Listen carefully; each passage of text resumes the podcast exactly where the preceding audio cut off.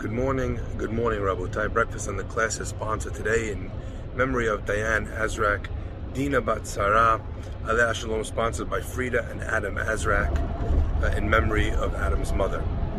Breakfast and the class is also sponsored in memory of Laszlo Grossman, Yitzhak ben Pinhas, Aleh Shalom, sponsored by his daughter Tracy Cohen. And finally, uh, breakfast and the class is also today been sponsored refuah shelemah for Shemuel ben Shoshana. Rabotai, I wanted to share with you a very interesting idea uh, and perhaps something which maybe, I don't know, you've never thought of. I, I know that it wasn't something that came to me ever before, before I, uh, I noticed it this year. So, what a beautiful thing it is to be part of uh, the study group of a Torah where no matter how much we study and how much we learn, uh, it always teaches us and reveals new uh, uh, wisdom, new elements of understanding.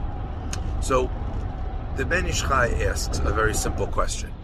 We all understand and we all know that the Jewish people, before they received the Torah, before they received the land of Eretz Israel, so they have to go through the process of slavery in uh, in ancient Egypt. Now, it's important to understand that um, it seems as if the requirement for being able to get this uh, Torah, the requirement for being able to move to Eretz Israel is only uh, after the Jewish people move from Eretz Israel down to the land of Egypt under uh, Paro. And the question is, would it not have been much easier? Would it not have been much safer? Uh, would it not have been much more comfortable for the Jewish people to never have to go down from Eretz Israel down to Mitzrayim? That clearly is something that would have been uh, a lot easier. Let them stay there. Let them learn. Let them continue to grow as Yaakov's family. What's the reason they need to be taken, uprooted from Eretz Israel, brought down to the land of Egypt, made into slaves, then eventually turning back to come uh, back to the land to fight all the way back to the place where they were already before? What is the idea? What is the uh, the concept here? And um, the Ben Ish Chai gives a very very powerful mashal. He says there was a once a young man uh, who got married to a wonderful woman, and as time went on, they realized that they would be unable to have children. So what could they do? They uh, they went to a local orphanage and they found a young man whose parents had both passed away. And they said to this young man, they said, "Listen, you know, you have no place to live. Why don't you come stay by us, and we'll adopt you, and we'll take care of you as if you were one of our very own." Okay. The young man moves into the house as a young child. First, he's very, very frightened. It's not something which uh, which he's used to, but eventually, uh, he eventually moves uh, into the home, and it becomes second nature to him that he's there. And over time, he becomes more and more comfortable in this place. Over time, he becomes more and more uh, at home, and he recognizes that these people only have his best interests at heart. You know, one day uh, at the front door of this uh, wealthy man's house, there's a knock. The wife is sitting there watching from the living room, and she sees her husband goes to the front door, and there's a poor man there, and the man says, "You know, sir, can I have a donation? Please, can I have some tzedakah?" The rich man, the adopted father, he says, "Of course." He reaches in his pocket, but instead of giving uh, five or ten dollars, he pulls out a hundred dollar bill and he gives the guy a hundred dollars.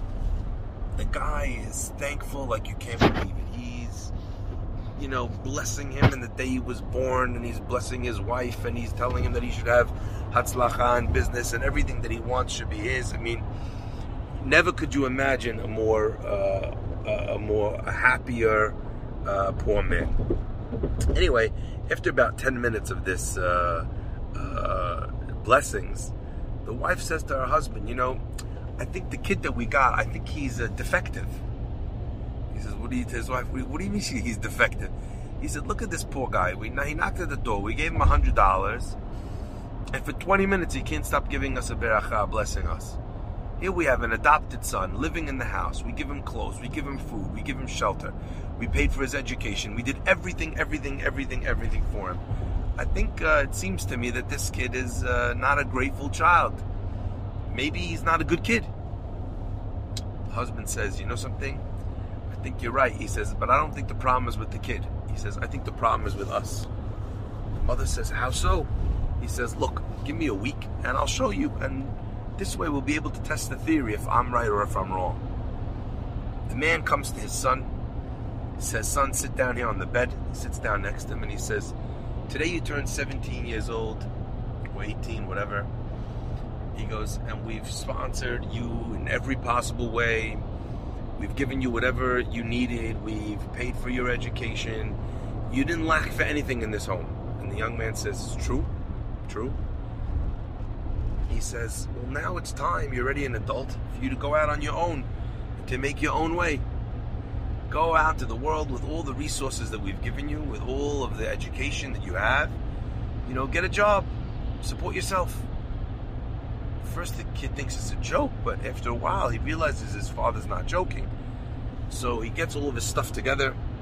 He bids goodbye to his uh, adopted parents, and he goes out on the street. That night was a rude awakening for this young man who grew up, uh, you know, taking everything for granted. He didn't have any warm clothes. He didn't have any heat. There was no bed to sleep on. He slept on the street. He wakes up the next morning still wearing his very nice clothing, but now it's wrinkled and now it's dirty. He hasn't had dirty clothes for, uh, for 10, 15 years. Somebody always took care of it. And uh, he realizes he's got no money in his pocket. He needs to eat. So first things first, he goes to the uh, to the local grocery, the store that he sees nearby. He says, "Listen, you know, um, my parents have given me so much for so long. It's now time for me to take care of myself. Can I have a job?" The grocer sees him every day. He says, "Are you kidding me? What do you mean?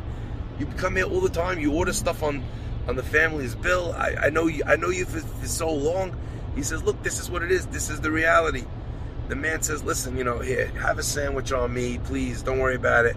He goes, "If you need a job, if you need to do something, no problem. Come back to me. You know, I could always find you a job. You know, schlepping the boxes that people order back to their houses." Guy thinks, "Okay, you know, what am I going to do?" Uh, I'll put some money in my pocket. He takes the sandwich and he starts delivering boxes, but it's a very small amount of money and. People who saw him thought, oh, you know, this is the rich man's son. He doesn't need money. He's probably doing it like an internship or something to write on his uh, resume. So nobody gives him any money. Slowly, time goes by a week, two weeks, three weeks. The kid's lost 15, 20 pounds already because he can only buy food when he has money. His clothing looks terrible. He smells. He hasn't been able to afford a place of his own, so he's been sleeping on the streets. You know, from the top of the heap to the uh, to the bottom of the pile. Anyway, after two full weeks go by, the husband says to his wife, he says, Now we'll see if I'm right or if you're right. He tracks the boy down. He says, Come come to the house. You know, your mother and I want to talk to you. Anyway, comes to the house, knocks on the door, opens the door. The father says, Listen, you know, we've been thinking about it, and we decided whatever you had before, we're going to give you back now. You know, uh, we thought it's a crazy thing that we did to kind of send you out there without the proper training, without setting you up, without connections. You know, we decided, you know what, maybe we'll wait a little while for that. We'll ease you into it when the time comes. But for right now, we're calling off the plans. The boy starts crying. And he hugs his father and he hugs his mother and he's kissing their feet. And he's telling them, you know, he hasn't realized how much he had from them until these last two weeks. He appreciates socks. He appreciates underwear. He appreciates heat. He appreciates food. He appreciates a pillow. He appreciates a, you know an alarm clock in the morning. Every single thing in the house that he took for granted, now he appreciates and understands and values. And he can't stop thanking his parents, and he can't stop. Every time he sees them, he bursts into tears, and he hugs them, and he shows them how much love he has. husband turns to his wife that night and he says, Was I right or were you right? Was our son defective? Was he someone who doesn't appreciate good? Is he someone who doesn't know how to say thank you? Or is he just someone that, like everyone else in this world, gets used to things? And once you get used to things, you stop seeing them. You know, Am Yisrael lived in Eretz Israel as the children of Abraham, Yitzhak, and Yaakov, and they were royalty.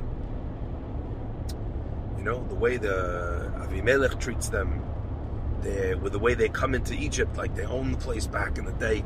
You know, even though uh, they they were coming starving, and yet they came in in different sha'arim and they were noticeable. It was noticeable that the Shvatim were entering into Eretz Mitzrayim. You know, was a big deal.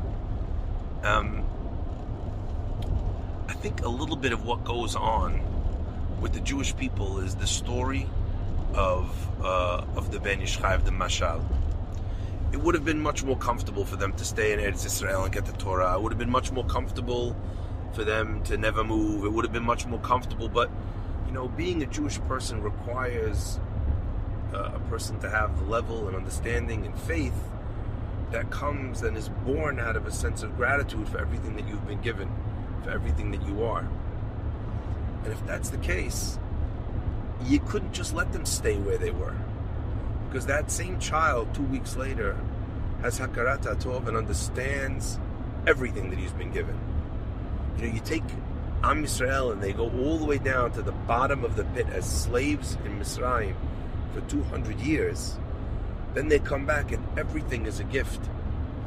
That's how a person enters back into Eretz Israel, understanding that everything is a gift. That's how a person receives the Torah, understanding that every breath that we get by the grace of God is uh, is a present, and it's not something we we've earned, and it's not something God own you know owes us. It's a beracha and a present from Him that you know we could never repay, even in the tiniest amount. So, I think there's a beautiful lesson over here because exactly the story of the Ben Ish Chai is what happens with Moshe himself. Do you ever wonder why did Moshe Rabbeinu, of all the Jewish people, why did he have to wind up in the house of Paro? Why did he have to be, you know, all these things that happened to him? You know, wouldn't it have been easier if he just stayed in the yeshiva of, of Shevet Levi? If he just learned from Amram the Gadol Hador, he became the biggest Tzaddik, the biggest Talmid Chacham. Wouldn't that have been enough? And the answer is no, absolutely, it wouldn't have. The mashal is that the Jew, Am Yisrael, had to be thrown out of their house to recognize the gift of a home, to recognize that feeling of connection with Hakadosh Baruch Hu. You need to feel far sometimes in order to truly appreciate feeling close. And if that's the case, so what Am Yisrael was going to experience was shown in a microcosm in their leader in Moshe taken from a place, Shevet Levi, no slavery, no suffering, brought to the house of Paro, made into the prince of Egypt. Ten minutes later, you know his uh, his morality is tested. He sees his brother being, you know, being beaten. He stands up for him, even though it's going to cost him dearly. He's driven into Galut. He becomes a slave himself, locked up in prison in the basement of Yitro. Eventually marries Tzipora, comes back again I mean, it's an amazing thing. The story of the Jewish people is the story of Moshe. The ability to come back to your people and appreciate every Jew, to come back and appreciate uh, when you know when you're not home, even the brother that you don't like, you know, you come back, you give him a hug, because all the things that set you apart from them, you start to fade away when you don't spend time together, and you're able to focus only on the on the positive elements of his character. So Moshe Rabbeinu takes a hiatus. He leaves Egypt, goes to Midian, and until he eventually comes back, and um, and he's able to empathize with and connect with every single Jew. If you're a, a slave, Moshe Rabbeinu understands you. He wouldn't have if he'd have stayed as a as a Levi in uh, in Egypt. He wouldn't have. He would not have been able to understand. He might have sympathized, but he couldn't empathize. You know, if you were a wealthy Jew or a wealthy person, Moshe Rabbeinu was able to uh, connect to you because he, he grew up in the house of Paro. And you know what? Rich people and poor people both have their tests. And uh, and sometimes the challenges facing a poor person and the challenges facing a rich person are very, very run very, very deep. I always say this, you know, you grow up very wealthy you fall in love and you wonder if the person loves you for you or they love you for your money. Is that not a, a very challenging thing? Is that not a test that a person who grows up poor never actually has to experience? So maybe, yeah, they have to hustle more for their money, but they know that when they experience love, it's true, it's genuine. When they experience friendship, it's not agenda driven. There's so many different things um, that people coming from different backgrounds um, you know, feel differently. Moshe was part of the pack, but outside the pack. He was someone who understood what it felt like to be challenged when they called into question whether or not he was allowed to marry Tzipora. He was able to empathize with people who felt uh, maybe illegitimate. He was able to connect with and uh, and feel what what someone felt if they were imprisoned, if they needed a second chance. He was able to feel the pain of someone who was disabled. He had to burn his mouth in the story of Paro. He was able to uh, feel and connect to the challenges of someone in power and with leadership. Moshe Rabbeinu, because he was the uh, unique soul that embodied and encompassed all of his people, which is what a leader is supposed to be, um, he had to be able to connect with each and every single person. So that's that's the story of Moshe, and that's the story of the Jewish people. And sometimes I think that this story from a long time ago is also the story of each and every human being today. You know, we go through situations um, and difficulties and challenges, and we wonder to ourselves, why in the world is God taking me down this path? And I think sometimes, especially so, where the path that we went down just seems like it was entirely unnecessary. Like you get a scare that turns out to be nothing. Why did I need to live through that? Like if I had to get sick, but I'm none because I deserve that. I get it. All right. But if if I didn't get sick, so why would I be put in the position to be afraid of the fact that I was? You know, why did my shalom bayit have to be on the rocks, even for a short amount of time, to make me think that my marriage was ending? If it wasn't actually ending, if it was ending and that was part of the story, I get it. If not, though, what was what's the purpose in in these things that happen? And I think one of the things that we learn from Moshe Rabbeinu is that our experiences in life are, co- are colored by the narrative of our path. And because that's the case, so it may not have been comfortable for the Jewish people to leave and come back. It may not have been easy for the Jewish people to leave and come back, but it was the only way. The only way that Am Yisrael could be an Or Lagoim, the only way that Moshe Rabbeinu could be a leader to the people, and perhaps the only way that you can be the parent that you need to be. The only way that you can be the child that you need to be or the friend that you need to be in life is for you to have gone through that experience so that when someone comes to you and they tell you with a broken heart about how you could never understand, you could say to them, I don't know your pain, but I think I understand. You know, I had to deal with once with this.